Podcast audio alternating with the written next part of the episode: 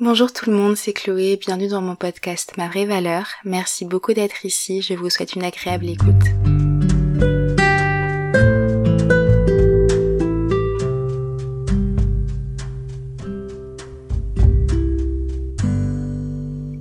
Joyeux samedi tout le monde, je suis heureuse de vous retrouver dans un nouvel épisode. J'espère que vous vous portez bien, que cette semaine était belle et douce pour vous et si ce n'est pas le cas, je prie pour que cet épisode soit une petite parenthèse de calme qui apportera aussi de la douceur et de la joie. Aujourd'hui, je veux vous proposer un épisode qui soit pas trop long et qui va à l'essentiel, un épisode vers lequel vous pourrez revenir quand vous aurez besoin de vous rappeler les précieuses vérités à propos de l'identité que Dieu nous donne en Jésus-Christ. Je sais que pour ma part, j'ai facilement tendance à oublier ces vérités dans les moments de découragement, et c'est parfois ces occasions que l'ennemi choisit pour venir nous attaquer, comme euh, il l'a fait avec Jésus dans le désert, dans l'évangile de Matthieu au chapitre 4. Et comme Jésus, je prie pour que nous puissions nous ancrer dans la parole de Dieu pour euh, déclarer qui nous sommes et quelle est notre vraie valeur. Cette liste d'affirmations m'a été envoyée par ma conseillère chrétienne et mentor. Je vais lire chaque affirmation en accordant au féminin car je les lis pour moi-même et je vais lister toutes les références bibliques sur mon blog pour que vous puissiez retrouver les versets qui correspondent à ces vérités. En écoutant chaque affirmation, je vous invite à les répéter dans votre cœur ou bien à haute voix. La première partie s'intitule En Jésus-Christ, ma vie a de la valeur. Je ne suis plus sans valeur, je ne suis plus incapable, impuissante ou sans espérance. En Christ, ma vie a un sens et une valeur. Dieu dit de moi que je suis le sel de la terre et la lumière du monde. Je suis un sarment du vrai cep, Jésus, un canal de sa vie. J'ai été choisi et établi par Dieu afin de porter du fruit.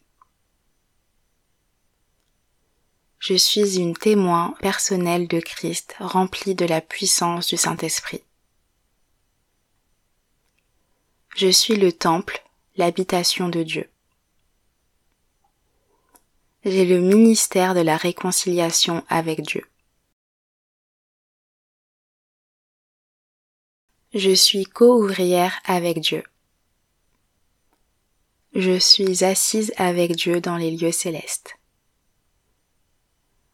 Je suis l'ouvrage de Dieu créé pour les bonnes œuvres. J'ai la liberté de m'approcher de Dieu avec confiance.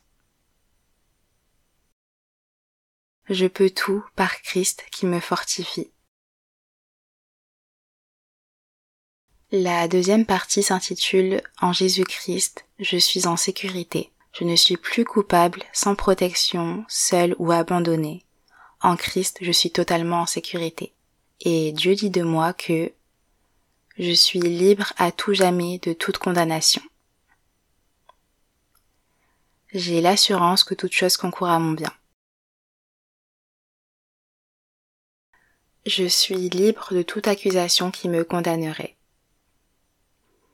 Je ne peux pas être séparé de l'amour de Dieu.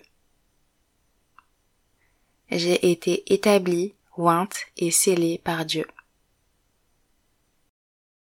J'ai confiance que la bonne œuvre que Dieu a commencée en moi sera rendue parfaite. Je suis une citoyenne des cieux. Ma vie est cachée avec Christ en Dieu. Je n'ai pas reçu un esprit de timidité, mais un esprit de force, d'amour et de sagesse. Je peux trouver miséricorde et grâce pour être secouru dans mes besoins. Je suis né de Dieu et le malin ne peut pas me toucher. Et enfin, la dernière partie s'intitule En Jésus-Christ, je suis accepté, je ne suis plus rejeté, mal aimé ou indigne. En Christ, je suis totalement accepté. Dieu dit de moi, que je suis enfant de Dieu. Je suis l'ami de Christ. J'ai été justifié.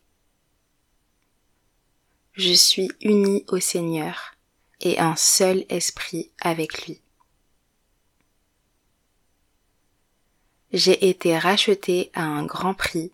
J'appartiens à Dieu. Je suis membre du corps de Christ. Je suis une sainte. Dieu m'a adopté comme son enfant. J'ai un accès direct auprès de Dieu par le Saint-Esprit. J'ai été racheté et pardonné de tous mes péchés. J'ai tout pleinement en Christ.